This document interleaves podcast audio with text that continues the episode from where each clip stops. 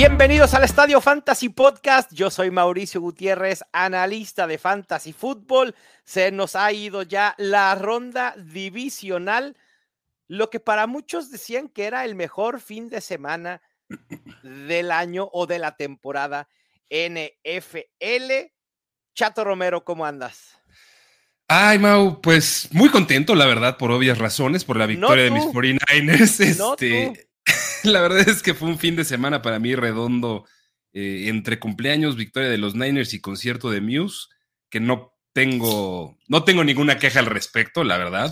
Muy contento, pero lo que dices, eh, el mejor fin de semana de fútbol americano del NFL del año, creo que lejos de, lejos de. Sí, se generó demasiada expectativa, ¿no? Y al final de cuentas, los juegos quizá quedaron a deber y probablemente no hayamos tenido ninguna sorpresa. El hecho de que los Belgans le hayan dado a los Bills de visita, quizá pudiera entrar en la categoría de sorpresa, pero me parece que no es tan sorprendente como muchos eh, eh, quisieran hacer ver, ¿no? El marcador tal vez es lo que podría ser la, mayor sorpresa, ¿no? Este, Porque que los Bengals ganaran, eh, creo que era un duelo súper, era el más parejo para mí en el papel entre todos. Eh, y que los Bengals ganaran, pues, o sea, sorpresa no, el marcador y la forma, creo que sí es algo que, que, llama la atención.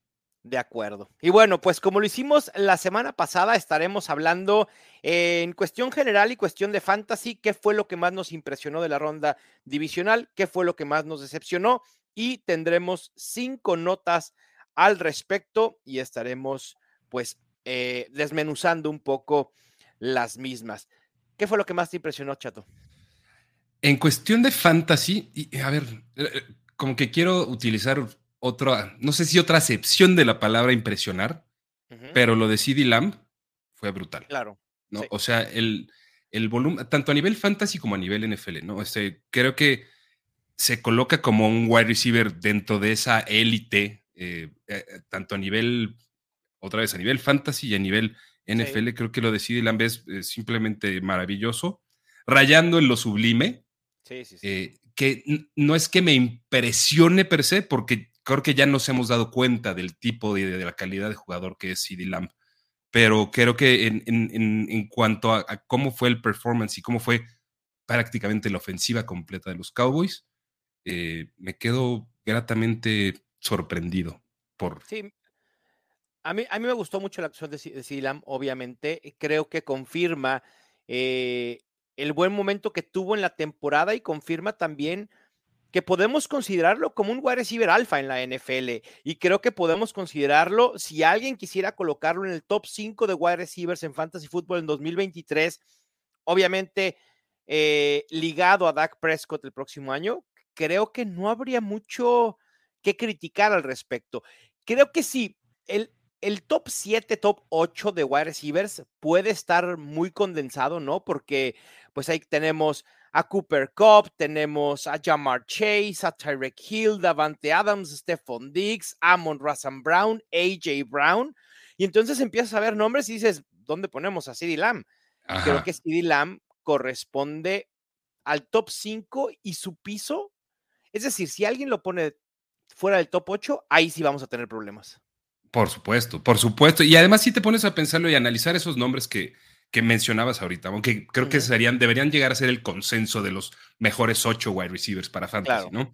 Eh, Cooper Cup viene con el problema de la lesión que sufrió a mitad de esta temporada, ¿no? Que habrá que ver cuál es el impacto que tiene más adelante en su carrera. Eh, Jamar Chase, que nadie duda de su talento, eh, creo que tiene un poco más de competencia con, con un wide receiver 2, como lo puede llegar a ser T. Higgins. Uh CD Lamb, no, o sea, dime otra arma eh, de la cual Dallas pueda hacer uso en, en, el, en, el, en un plazo corto, ¿no? O sea, creo que CD Lamb se, se empieza a consolidar como un wide receiver alfa y además como el arma ofensiva, ya de facto, de, de, los Cowboys. Entonces, lo veo fuera, fuera, o sea, fuera del top 5 podría considerarlo, pero claro. el top 8 ya, ya me parecería una grosería. Exactamente, lo estaríamos infravalorando totalmente. Eh, y a mí lo que me impresionó, chato, voy a volver a lo mismo, Joe Mixon. Vaya manera del el cuento de, de, de, dos polos, ¿no? lo que sucede en el wild card, lo que sucede ahora en la ronda divisional con 20 acarreos, Joe Mixon siendo el mejor running back en fantasy en, esta eh, ronda. Sin embargo, creo que lo que hay que decir es, quizá estas dos actuaciones nos dicen que Joe Mixon deba o es dependiente del game script. Un juego con las condiciones climáticas no propicias para establecer el juego aéreo, a pesar de que Joe Burrow y Josh Allen lo establecieron, ¿no? Por momentos. Pero Joe Mixon se benefició de esa ventaja que lograron los Bengals y entonces en esa medida logró eh, producir y también creo que hay que atribuirlo a la vulnerabilidad de la defensa de los Bills, ¿no? Sí, estoy de acuerdo contigo. Creo que, a ver, logró producir con el volumen y creo que es lo, dentro de lo que de lo más controlable o de lo que podríamos llegar a entender es ese volumen o falta de. La eficiencia eh, creo que viene por, es atribuible a muchas otras circunstancias, incluido el clima incluido lo bien que planteó el partido ah, ofensivamente eh, Cincinnati, lo mal que se vio el front seven de, de, Buffalo. Eh, yo, a ver, me cuesta trabajo pensar lo que mencionamos la semana pasada, ¿no? Joe Mixon parece haber perdido ese, ese rol de caballo de batalla que consideramos probablemente en el 2000, del 2020 al 2022. Sí, muy eh, dependiente de volumen. Sí, se, convierte en alguien absolutamente o mucho más dependiente de volumen. No creo que, que, se repita ese, volumen. Sí, totalmente. Yo tampoco creo, porque además tú decías algo de la eficiencia de Joe Mixon. La eficiencia nunca estuvo ahí en 2023 para Joe Mixon. Si nos ponemos a ver sus números, en cuestión de eficiencia, el 35 en yardas por toque, el 49 tacleadas evadidas, el 35 en acarreos de más de 15 yardas, el 43 en yardas creadas por toque, el 21 en yardas creadas totales. Es decir, Joe Mixon perdió un poco de ese sexy appeal que tenía en 2021. Eh, y 20 tal vez, ¿no? O sea, como que perdió un paso, se, se, sentía que había perdido no sé si necesariamente por alguna cuestión normal de, la evolución de un jugador dentro del NFL, pero esa eficiencia que antes creo que había mostrado más se perdió un poquito en esta última. ¿Te acuerdas? Y creo que ya lo habíamos dicho la semana pasada. ¿Te acuerdas que esta, esta temporada esperábamos este bajón de Joe Mixon, ¿no? Por, por diversas cuestiones. Creo que nuevamente Joe Mixon debería estar fuera del running back, de, top 12 de running backs de la próxima temporada en rankings. Eh, cuando saquemos nuestros primeros rankings, seguramente eso se va a reflejar. Sí, sin duda. Eh, va a estar, yo creo que ahí en, el borde, por ahí, por esa rayita. De acuerdo. Me parece que por ahí puede merecer estar. Pasando a lo que más te decepcionó, Chato, ¿qué fue? ¿O quién fue? Creo que en esta vamos a coincidir. Eh, y, digo, es, hablando en, términos fantasy y también en términos NFL, y, es Daniel Jones. Sí. Em, y no es que mis expectativas fueran tan altas de él, ¿no? O sea, creo que había una notoria disparidad en cuanto al, talento en los dos lados de la bola en el, partido de los Giants contra, contra los Eagles. Claro. Pero sí creía que era el momento en el que Daniel Jones podía de alguna u otra manera hacer uso de su capacidad por tierra para poner el partido un poco más competido, para tener mejores decisiones. Lo vi muy dubitativo, lo vi no queriendo tomar los pases, no queriendo atacar huecos por tierra. O sea, no, me gustó en general y no me gustó para Fantasy. Entonces, Daniel Jones, eh, dentro, o sea, poniéndolo en el parámetro que va, ¿no? Con el tipo de jugador que es, me, me quedó a deber. Me, fue para mí una de las decepciones, si no, si no es que la mayor. Yo también coincido. La semana pasada decíamos que Daniel Jones junto con Trevor Lawrence deberían de estar en la conversación para ser corebacks top 12, top 10 en fantasy la próxima temporada. Yo, a pesar de la decepción, con Daniel Jones sigo opinando lo mismo. Creo que puede estar en ese rango, porque además es un rango chato en el que esperas esta, este tipo de debacles de tus, del coreback, ¿no? Este tipo de volatilidad que alguna semana te va a dejar varado. Bueno, ni hablar, e, es parte de, y esto ya va a estar añadido a su valor fantasy de la próxima temporada, sin duda. De, acuerdo, de acuerdo contigo. Eh, no creo que, a ver, un, un, coreback o un jugador, un coreback en ese rango que estás esperando que se meta al top 12 y que además tiene ese potencial altísimo, terminando con, no me acuerdo si fue el cuarto o quinto running back que más yardas terrestres tuvo, pero ese potencial solo creo que lo coloca firmemente en, en ese, en, ese, en ese borde del, top 12. Entonces, pudiendo esperar de repente eh, catástrofes como la de este partido, pero no todos los enfrentamientos son contra, contra Philly. Sí, totalmente de acuerdo. Y bueno, pues vámonos ahora sí a las cinco notas de la ronda divisional. Chato, la primera es que creo que debemos poner en la conversación, por lo menos en debate, y no solo por lo que hicieron en la ronda divisional, sino por lo que hicieron también en temporada general, que Jalen Hurts y Joe Burrow quizá han entrado a la élite fantasy al rango de Pat Mahomes y Josh Allen. Jalen Hurts fue el coreback uno esta ronda con 23.36 puntos fantasy, algo que, que ha hecho recurrentemente durante toda la temporada.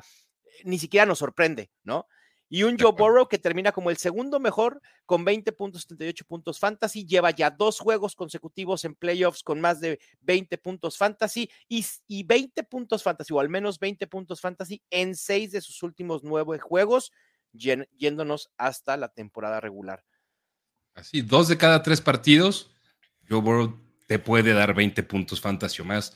Creo que, a ver, la conversación a mí la quiero llevar un poquito más adelante y a lo mejor es Venga este, sobre reacción o a lo mejor es muy este, prematuro mencionarlo de esa forma, pero creo que hay una conversación a tener. Lo de Jalen Hurts, creo que sabemos que durante algún momento de la temporada estaba jugando a un nivel de MVP, ¿no? Después se aterrizó un poquito más. Eh, para cuestiones fantasy se mantuvo mientras estuvo activo, evidentemente, como un, el, yo creo que uno de los corebacks o el, o el, jugador, de los jugadores más redituables que pudiste haber drafteado esta temporada. Y Joe Burrow ya dejando todo de lado de fantasy, Joe Burrow está en la conversación por ser ese, el ese que le compita a Patrick Mahomes por ser el mejor coreback de la liga. No, Yo creo, ¿no? O sea, creo que es una conversación que se puede empezar a tener. O sea, Joe Burrow, el, la calma, el conocimiento del juego, sus progresiones, su movilidad, eh, su, su, actuación, sus actuaciones bajo presión, lo van llevando y elevando cada vez, cada vez un poco más y un poco más y un poco más. Joe Burrow está a punto de tener ese, esa conversación uno a uno con Patrick Mahomes desde mi punto de vista. Totalmente de acuerdo. Y creo que estos cuatro de los que hemos hablado, Josh Allen, Jalen Hurts, eh, Pat Mahomes y Joe Burrow, son los top cuatro de fantasy del próximo año, sin duda. Sí. Y no sé si los cuatro en un grupo aparte o quieres poner uno y tres, dos y dos, tres y uno, como los quieras arreglar, pero también creo que de esos cuatro a los que siguen, que son probablemente Justin Fields, Justin Herbert, eh, ¿qué otro te gusta? Lamar. Lamar Jackson, Kyler Murray, puede haber un gap interesante. Sí, de acuerdo, de acuerdo. Eh, y tal vez a estos cuatro los acomodaría todavía para cuestiones fantasy en dos grupos, el primero de tres y el segundo grupo siendo Joe Burrow. Para mí, Joe Burrow sería el coreback 4 de Fantasy. Que es el que menos Konami Code de los tres tiene, porque incluso Pat Mahomes ¿no? regularmente genera algunas yardas, no, no por diseño, sino a veces por necesidad, pero lo puede hacer. Correcto. Así es. Ah, pudiera estar de acuerdo. Yo también colocaría a Joe Burrow como el, como el coreback 4.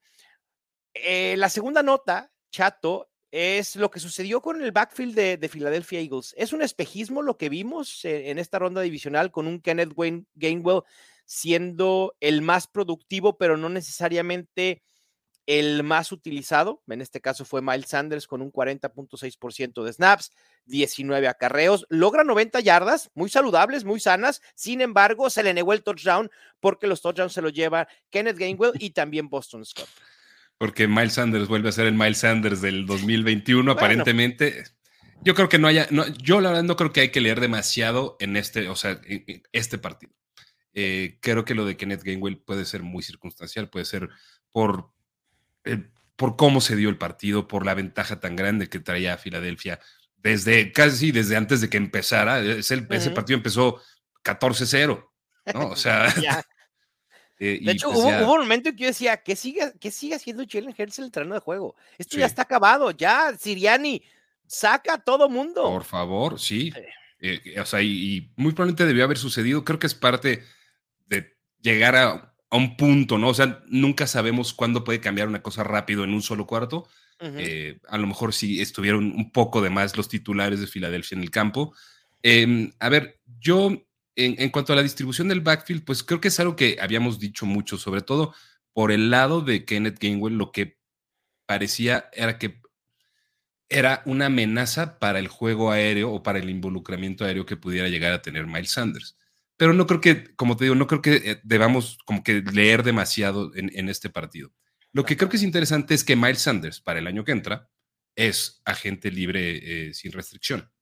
Entonces, eh, habrá que ver qué sucede con el backfield de Filadelfia. Em, no me sorprendería para nada que Miles Sanders no estuviera en el equipo ya para la próxima temporada e incluso que buscaran a alguien más vía draft. Vía draft. no, no, no, en primeras, no, o sea, no en primeras rondas ni nada. O sea, yo creo que Filadelfia en ese sentido es muy inteligente en cómo utiliza sus picks, pero meter a alguien a la contienda por, por en ese backfield sin necesariamente estar pagando de más, tanto en capital de draft como en una inversión en, cuanto a contratos. Entonces, no sé qué vaya a suceder. Como sucede lo contrario en el otro equipo de, la división. De, la división. De la división, que les encanta despilfarrar dinero en running backs. Ahí está el contrato de Ezekiel Elliott. Y también un running back que será agente libre en 2023, Tony Pollard que ahora el panorama se complica debido a, la desafortunada lesión, eh, una fractura con un tiempo de recuperación de cinco a seis meses. Yo lo que he estado leyendo es que puede estar listo para training camp en julio. Ojalá, creo que ese es el, mejor panorama posible para Tony Pollard. Eh, justo antes de la lesión se estaba especulando, ya durante la transmisión se empezó a especular vía Twitter que los Cowboys intentarían utilizar la etiqueta de jugador franquicia en Tony Pollard. Uf. Para seguirle gastando a la posición. O sea. Que creo que lo de. Eh, a ver, sí que el Elliot, la gran parte de su contrato ya fue, chato. Creo que los Cowboys pudieran prescindir de Ezekiel Elliott. El problema es que la vía del trade se ve prácticamente imposible que alguien quiera asumir ese dineral aunque tenga poco impacto o, bueno, no tiene poco, mediano impacto en el tope salarial para quien eh, obtenga su contrato. Pero también por ahí salieron rumores de que sí que Elliot está dispuesto a bajar su salario. Pues sí, ahora sí, ya. Ya, pues ya ahorita sí. Después de lo que vio que puede hacer Tony Pollard, dice, a ver, no, pues necesito salvar mi chamba. Porque si no, aquí me pasan la tijera y lo pudieran cortar eh, sin problema. El tema, es, el contrato, sí. Ajá, lo veo difícil porque, a ver, lo pueden cortar en dos escenarios, uno antes del primero de junio y otro después. Creo que el impacto si lo cortaran antes del primero de junio está rondando ahí, no, me, no me creas mucho el número, ¿eh?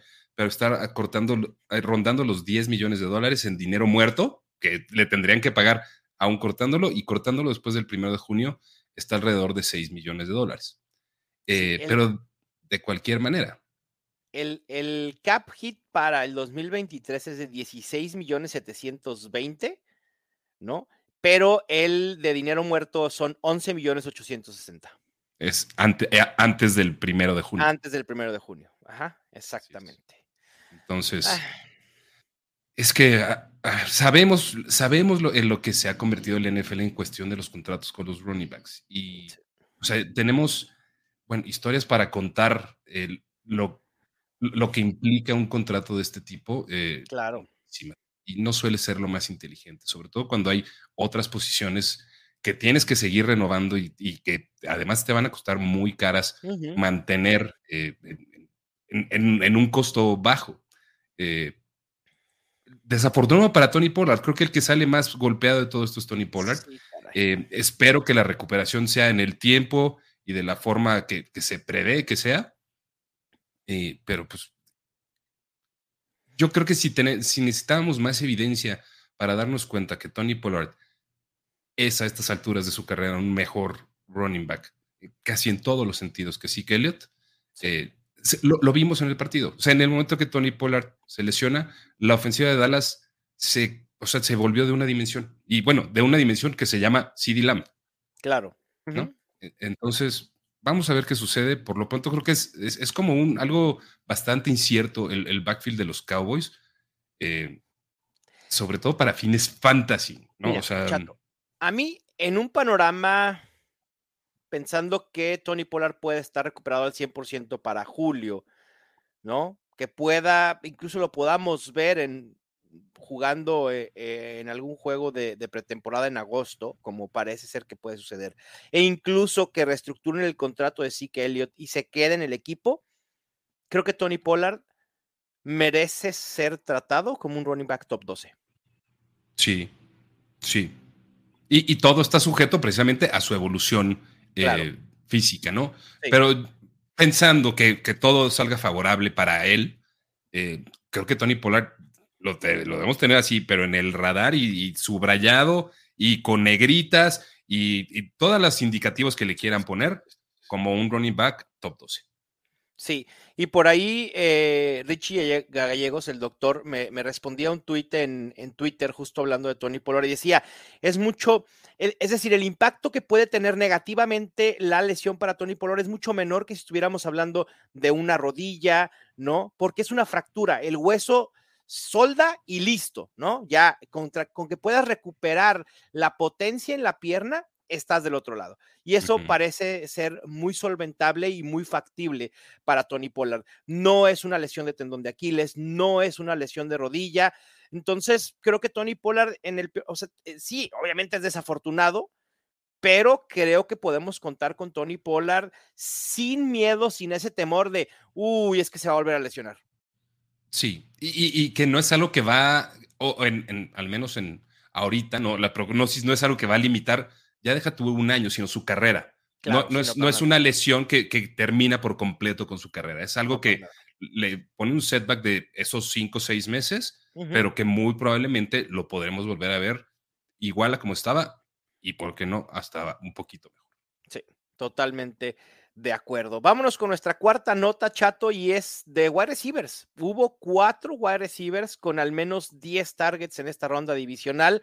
Creo que los nombres, bueno, salvo uno, nos va no, nos sorprenden. Christian Kirk, 14. CD Lamb, del que tú ya hablabas, que te impresionó eh, al inicio del podcast, con 13. Devonta Smith con 10. Y Richie James, esta es la sorpresa, con 10 targets, ¿no? Y ahí sí, olvídense de Richie James y demás. Creo que los Giants van a ir fuertemente, ya sea en draft o en agencia libre por wide receivers. Me parece que ese va a ser el mm. planteamiento. Yo creo que sí podrían buscar algo. Eh, hay que ver qué va a suceder con, con Barkley también. Claro, eh, que también es agente libre. También es agente libre. Entonces creo que es algo, es algo interesante porque lo platicamos también la semana pasada. A ver, eh, cuando platicamos de Isaiah Hodgins, o sea, ¿cómo se está dando lo de Isaiah Hodgins? Claro. O sea, con Kadarius Tony fuera del equipo, con Kenny Golladay siendo un fantasma de sí mismo, con Darius Layton lesionado, con Sterling Shepard con todos, con la mitad del roster del cuerpo de wide receiver lesionado. Y ahorita pues salen en este partido, donde, es, donde era lo más importante hasta el momento para los Giants, el líder en targets es Richie James. O sea. sí, claro. Y, mañana puedes, digo, no, no mañana, pero la semana 1 de, agosto, en septiembre. Puede ser un total desconocido que ni siquiera está en el roster en estos momentos de los Giants. Así es. Eh, si es algo, yo creo que es una posición que tienen que reforzar de alguna u otra forma. Eh, aunque los Giants creo que van en la dirección correcta, todavía son un equipo que está tratando de encontrar, yo creo que despacito, pero sin, prisa, pero sin pausa, el buen camino a volver a ser un equipo verdaderamente competitivo. Sí, de acuerdo. Y hablando de, los wide receivers de los Eagles, con estos 10 targets de Devonta Smith, que supera a AJ Brown en targets, en recepciones, en yardas, y no es algo que, nuevo que no hayamos visto durante eh, la temporada regular. La pregunta es: ¿son Devonta Smith y AJ Brown los nuevos Jamar Chase y T. Higgins? O sea, una pareja de wide receivers que podemos considerarlos a ambos como top 12, top 15 para el 2023? ¿O nos estamos adelantando mucho? A ver, eh, yo, creo que hay una conversación a tener. A ver, el, de todos, de esos cuatro jugadores, el que veríamos más dudoso que calificar como un top 15, como un top 12, es Devonta Smith, sin duda. Ese, es mi tema, que no sé, no sé si sea cierto. Ya no sabemos, ya no sabemos. No lo sé. Devonta Smith ha demostrado el que el talento lo tiene, que ha entrado en química con, con Jalen Hurts, ¿no? Sí, AJ Brown obviamente sigue siendo el wide receiver principal del equipo, pero Devonta Smith sigue demandando oportunidades y sigue aprovechándolas. Es un gran jugador y además creo que de cierta manera es, es una excelente herramienta complementaria al tipo de wide receiver que es AJ Brown. Porque T. Higgins y Jamar Chase en, muchas cosas son similares en físico, en las rutas que corren, en la manera que las corren. O sea, tienen cualidades semejantes. AJ Brown y Devonta Smith son completamente disímiles, ¿no? O sea, son el opuesto, o sea, tú los ves parados juntos el uno al otro y ni parece que jueguen la misma posición. Exacto, sí, no puede ser, no puede ser posible que ambos sean wide receivers en la NFL. Sí, ¿No? de acuerdo. Eh, entonces, eh, creo que eso funciona mucho también para Devonta Smith. Eh, y, lo platicamos incluso cuando se dio el trade de, de AJ Brown a Filadelfia, que la sola presencia de Brown podría tener un impacto muy favorable en el volumen que podría llegar a ver Devonta Smith. ¿no? Uh Brown estirando la cancha y, probablemente necesitando menos volumen que Devonta Smith para ser relevante, pero Devonta Smith con otro tipo de rutas, con otro tipo de cualidades, pudiendo ser un excelente wide receiver 2, que ahorita es un wide receiver 2 que podríamos verlo como casi un 1. Sí, ahí, ahí, estoy de acuerdo. Chato, y retomando un poco lo que dices de estos cuatro wide receivers, ¿de a cuál dejaríamos fuera del top 15? Insisto, no sé si sea de Bonte Smith y yo en estos momentos me estoy inclinando un poco para dejar fuera de ese top 15 2023 a T. Higgins. Eh, vi un tweet en la mañana que publicó Rich Irbar con datos que me parecieron de verdad de, volarte la cabeza de Chase, eh, de Jamar Chase desde que regresó en semana 13. 31.5% de target share y el que le sigue tiene 15.3. Y no estamos diciendo, es una muestra de dos juegos, ¿eh? desde la semana 13. Incluye los juegos de playoffs. Sí. Target en el 28.1% de sus rutas. El más cercano que le sigue, 20.6. Y la tercera, esa es la más increíblemente que dice, no, no es cierto, esto es un error. Jamar Chase tiene 14 targets en zona roja, el resto del equipo tiene 20. Creo que estos tres datos pueden estar separando ya de manera importante a llamar Chase como un wide receiver top 3 en 2023 y a T. Higgins como un wide receiver 2 medio, quizás sin el upside que le veíamos por su talento y por la ofensiva en la que juega. De acuerdo contigo, digo, los datos, a ver, generalmente eh, Rich River junto con JJ Sakai son, muy, creo que tienen un proceso bien interesante de buscar esa clase de datos que nos llevan un poquito más adelante, ¿no? Y evidentemente lo que dicen esto, esto es, creo que va en línea con la consecuencia que tú mencionas. Llamar Chase como un wide receiver top 3, pero te recuerdo que Llamar Chase ya era un wide receiver top 3 para este 2022, ¿no? Sí, totalmente. Y a lo mejor era, el 3, ¿no? Porque veíamos una diferencia marcada en lo que podía hacer Cooper Cup en su equipo y Justin Jefferson en el suyo. Entonces ahí decíamos, Llamar Chase todavía no ha generado esa separación contra T. ¿no? O sea, Jamar Chase por eso todavía no tiene el potencial de ser el wide receiver 1 en fantasy. Eh, creo que se consolida en ese territorio y creo que de, alguna forma u otra rebasa a Cooper Cup. ¿No? O sea, creo que para mí se mete a ese top 2. Que Justin Jefferson veo seriamente difícil que alguien lo mueva de ahí en, los años, en, el corto plazo vamos llevándolo más allá. Dame tu top 5 de wide receivers para 2023. Ay. Justin Jefferson, no lo voy a dudar. Número uno, tatuado, punto, no hay más. Tatuado. Dos, Jamar Chase. Sí. Tres. Pensando positivamente, voy a decirte que Terry Kill. Ok. Positivamente me refiero a que que Tua, pueda tener un buen, un buen, una buena evolución, que, que, no, o sea, que, que, pueda seguir jugando, sobre todo, ¿no? Que, que primero va su salud y que después de todo eso pueda llegar a tener eh, la carrera o una carrera como lo que estábamos viendo a principios de temporada. Eh, después creo que pondría a Cooper Cup pensando que favorablemente va a, evolucionar su lesión. En el 5, CD Lamb. Como, como lo dije hace rato, ya para mí CD Lamb es un top 5. O sea, adiós Davante Adams de esta ecuación. Por lo pronto, por lo pronto. también hay una incógnita en la posición de coreback en los Raiders enorme. Yo coincido contigo, Chato, solo cambiaría el acomodo de Tarek Hill y Cooper Cup. Y pensando positivamente en los dos escenarios, ¿eh? Que Cooper Cup pueda estar sano y que Tarek Hill pueda seguir recibiendo pases de Tua Tonga Bailoa. Yo sí pondría a Cooper Cup en el número 3, porque cuando estuvo eh, sano Cooper Cup, demostró estar en el mismo nivel que estuvo en el 2021. De hecho, si nos, podemos, si nos ponemos a ver el top 5 de wide receivers en puntos fantasy por juego, el número uno sigue siendo Cooper Cup con 22.4. Y tienes toda la razón. Eh, estoy de acuerdo en, lo que dices y, tratando de ser coherente con, con mis procesos de análisis, también tiene mucha más competencia Tyreek Hill con Jalen Waddle en su equipo claro. que Cooper Cup por, con quien tú quieras por targets en su equipo. ¿no? Entonces, concuerdo contigo. Y en una de esas, el mismo Tyreek Hill lo podría tirar hasta la quinta posición abajo de CD. Sí, probablemente también. Sí, puede ser. Creo que eh, como que tenemos seguros la gran mayoría y Tyreek Hill puede ser el pivote que podamos estar moviendo durante la offseason. Sí, sí, estoy de acuerdo. Quien es inamovible y es inevitable, chato, es Travis Kelsey. Eh, ¿Cómo lo explicas? 17 targets, 14 recepciones, 98 yardas, dos touchdowns. Cuando, al menos a mí me pasa, ¿no? Quiero decir, a ver, no me quiero desbocar en, en, el consejo sobre Travis Kelsey, porque obviamente la gran incógnita es dónde vamos a draftear a Travis Kelsey en 2023. ¿En qué lugar de la primera ronda te refieres con eso? Exactamente. ¿En qué, ¿En qué pick de la primera ronda vamos a draftear a Travis Kelsey?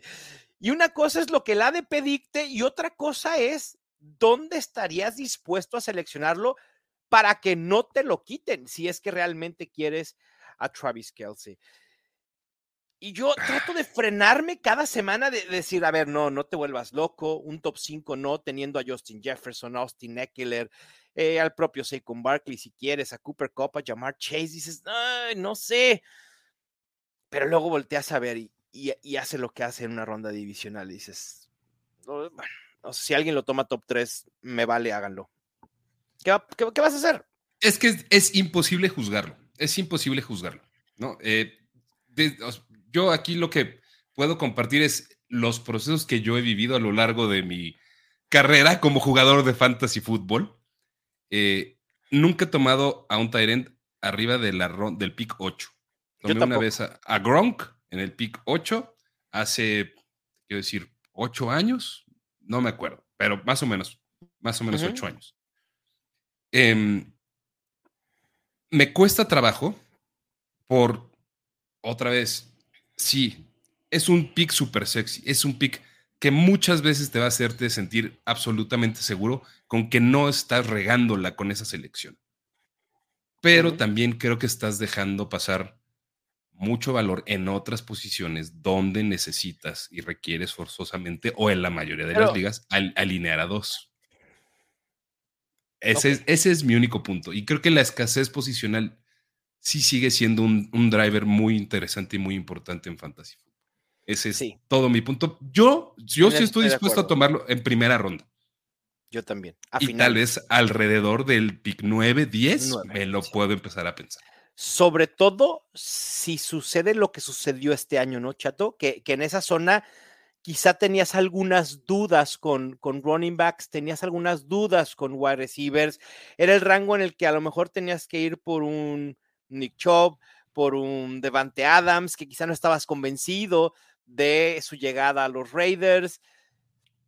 Eh. Stephon Diggs, Saquon Barkley estaban yéndose en esos rangos de finales de primera a principios de segunda. Que yo, para ser sincero, a mí yo prefería a cualquiera de los dos con los ojos cerrados sobre Travis Kelsey. Yo también y el tema de que si 2023 puede ser el año de debacle de Travis Kelsey, sinceramente lo dudo. O sea, eso no sé si debería de preocuparnos, chato, porque lo venimos diciendo y dijimos 2022 pudiera ser, ¿no? No lo fue. Es su mejor temporada en touchdowns en lo que va de su carrera. O sea, no hay ningún signo que nos diga que Travis Kelsey va a desacelerar y dejará de ser el punto focal de la ofensiva de los Chiefs mientras esté Pat Mahomes. Estoy de acuerdo, estoy de acuerdo. Digo, no significa que no pueda suceder. Ah, no, bueno, claro, ¿no? pudiera suceder. Y puede ser una caída estrepitosa o puede ser algo más paulatino, algo más pausado, algo más intermitente. Eh, yo no tengo, o sea, la verdad es que nunca me ha dado un argumento Travis Kelce en toda su carrera para no justificarlo como, como eso, como ese pick este, que te pase la diferencia en la posición. Eh, a mí, a ver, es de los jugadores que más he disfrutado ver en los últimos 10 años del NFL. Em, creo que mucho también se va definiendo. Es más, creo que no, no sé cuál es la causa y cuál es el efecto, cuál es la, el origen y cuál es la consecuencia entre si Travis Kelsey tiene ese volumen porque no hay wide receivers en Kansas City. Lo hemos visto ahí con Hill. Lo hemos visto con Juju Smith-Schuster. Digo, que está creo que un nivel bastante considerable, considerable abajo de Tyreek Hill. ¿no? Ah, bueno. Pero hemos visto a Travis Kelce siendo así con Tyreek Hill. Exacto. Entonces, eh, que Tyrant 1, ya ustedes pongan el, el, pick que, que, quieran. Yo no los voy a juzgar. Si lo agarran en el pick 6. Si lo agarran en un top 5, creo que es un poco sí, Sí, yo también. A menos que sea Tyrant Premium, porque ahí incluso creo que pudiera tener consideración de estar en los tres primeros. Sí. ¿No? Sí. Pero bueno, Chato, vámonos a el sexto que no cuenta porque son cinco, pero este es bono, entonces no, no cuenta como tal en el conteo. ¿Por qué? Porque no quiero, punto. ¿no? tal pues cual. es, bono, o sea, no pongas número, nada más exacto. Y es un bonus Dynasty, dos a comprar después de la ronda divisional. Yo he colocado a Dalton Schutz porque eh, creo que demostró su talento, ya sea si regrese o no con los Cowboys, en el, es decir, si cambia de equipo, el equipo que vaya por él tiene que tener un plan para utilizarlo y sacarle provecho a su talento. Lo ha demostrado ya por segunda o tercera temporada consecutiva que Dalton Schutz es un tight end top 8 en fantasy independientemente de donde esté, independientemente de con quién comparta targets. Y si se queda en los Cowboys, pues ni se diga. Creo que pudiera considerarlo un, un tight end top 5. Y quizá en estos momentos pudiera ser un buen momento para eh, adquirirlo de manera relativamente barata.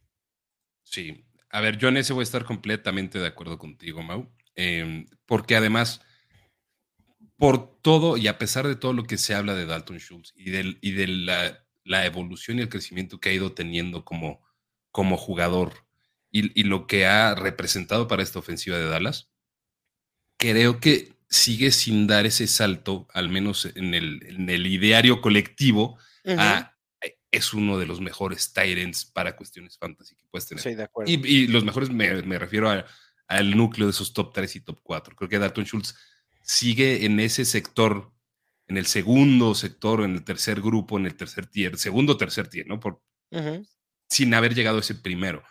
Eh, y creo que el salto se puede dar ya sea en los Cowboys o en otro equipo. Entonces, creo que todavía el, precio o el valor que, podemos percibir eh, en, un, buscándolo en un trade puede ser muy favorable. Si a mí me das escoger entre Dalton Schultz o un, o un tal vez un pick tardío de segunda ronda en. Es más, una segunda ronda en Dynasty. Dame a Schultz. Me quedo con Schultz. Yo también. Yo, yo también, ¿eh? Yo también. Y miren, quizá el 2022 lo veamos en retrospectiva y digan, ah, 9.5 puntos fantasy. Sí, pero 2021, 12.3. En el 2020, 9.2, que fue cuando se dio la, la explosión. Pero insisto, ha demostrado que puede ser un tight end muy, muy confiable. Esos 9.5 puntos fantasy por juego lo colocan como el tight end 9. y, los ¿Te acuerdas de, de, qué? ¿De Blake Jarwin? Eh, ¿Quién? A ver, Dalton Schultz resultó todo lo que queríamos que fuera Blake Jarwin. Sí. nos, equivocamos de nombre, nada más. Y de nombre y de número. la posición ahí estaba, estaba esperando que alguien la tomara sabíamos que algún tight end de, los Cowboys iba a producir eventualmente con Dak Prescott, chato. Sí, sí, sí, de acuerdo. ¿Tú tienes a otro a comprar después de la ronda divisional o coincides con Dalton Schutz también? Coincido con Dalton Schutz, pero tengo otro. a em, ver. Y, este es. No es por lo que vi de él jugando en la ronda divisional, porque no lo vi jugando en la ronda divisional. Porque no jugó. porque ahorita está suspendido. Pero un equipo que va en un camino creo que muy interesante, muy favorable, que la flechita siga apuntando para arriba y que la evolución de su coreback y de la sinergia que pueda seguir creando con su, con su head coach, Trevor Lawrence, y lo que puede tener con Calvin Ridley. Totalmente de acuerdo. El año que entra. Sí. Sí, sí, sí, sí, sí, totalmente. A ver, estoy viendo eh, el valor de Calvin Ridley en Keep Trade Cut, porque la verdad es que no, lo he checado últimamente. A ver. Eh, y creo que puede ser muy fácil, digo, muy barato, ¿eh? Vamos a ver, estoy, estoy abriéndolo. Dame wide receivers. Mm, ok. Keep. Cut trade. Ok. Voy a ponerlo junto con Pix. Vamos a ver. En Superflex, sí, está bien.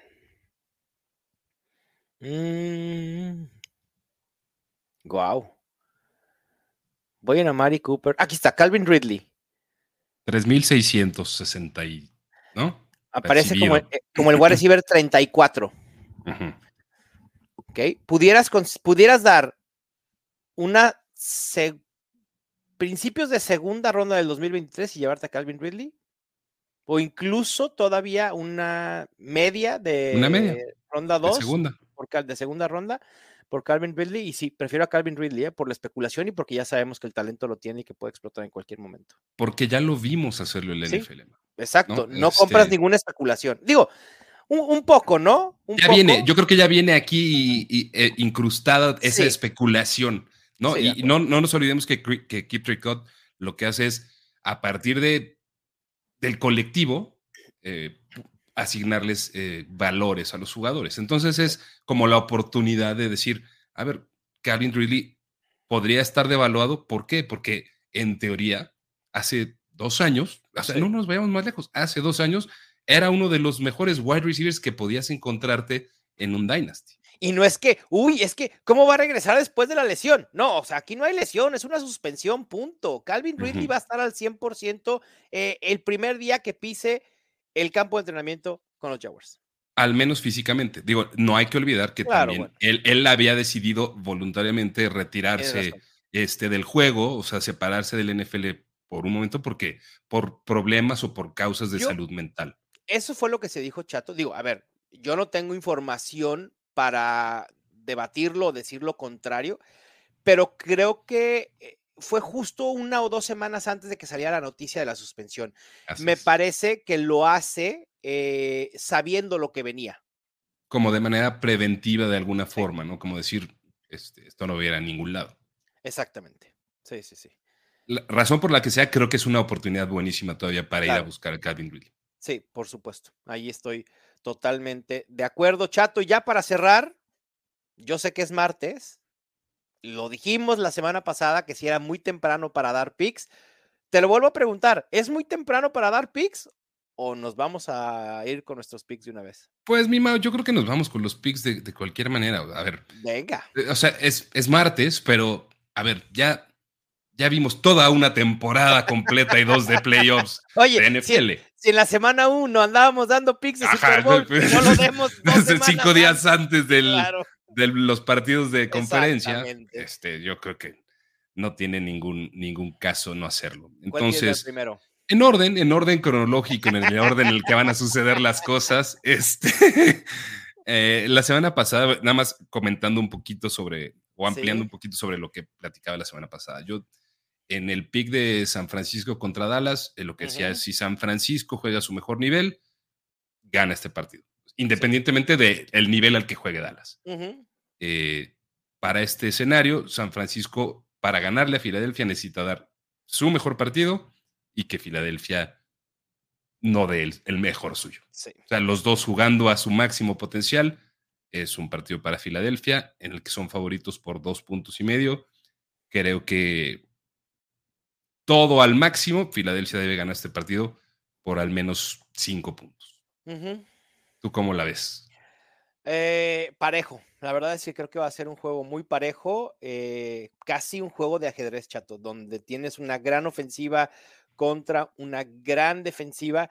Creo que donde preveo que se puede inclinar la balanza es que la defensa de Eagles puede hacer más frente, es decir, veo más diferencia en el juego defensivo de Eagles contra la ofensiva de 49ers y Brock Purdy.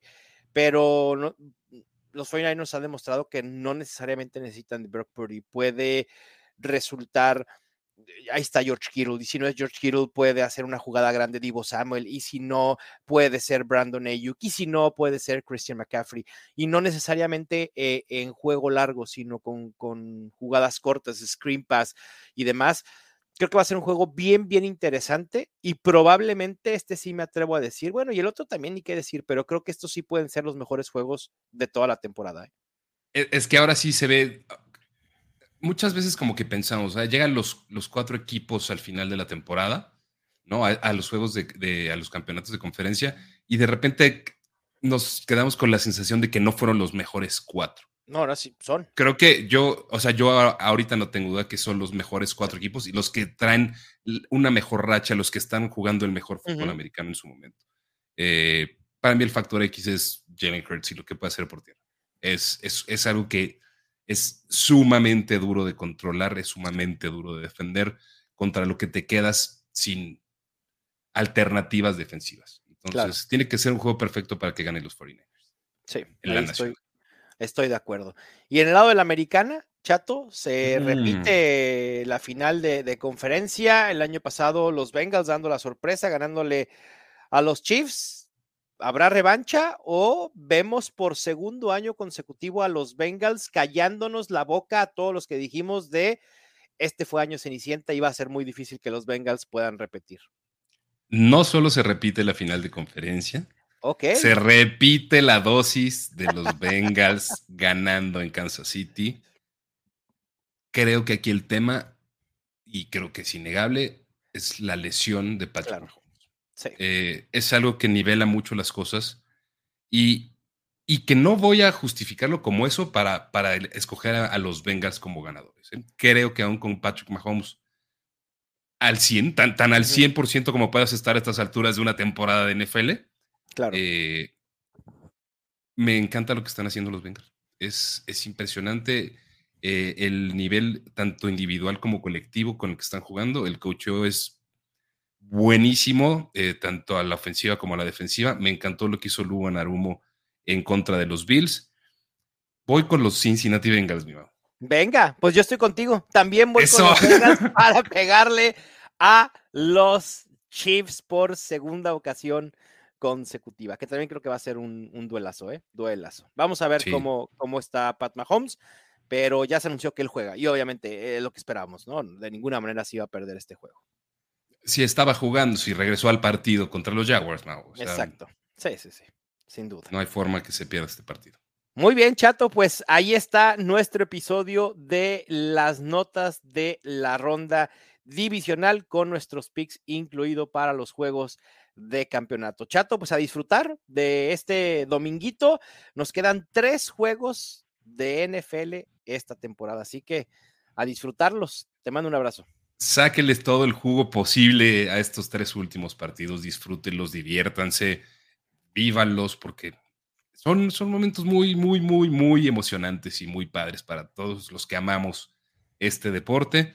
Yo también te mando un abrazo, mi Mau, te agradezco mucho una vez más, como siempre y pues estamos en contacto pronto y nos, vemos nos escuchamos la semana que entra para, para ver cómo nos fue con las predicciones y, cuál va a ser nuestro suculento enfrentamiento de Super Bowl. Así es, Chato. Y muchísimas gracias también a, todos los que nos acompañaron.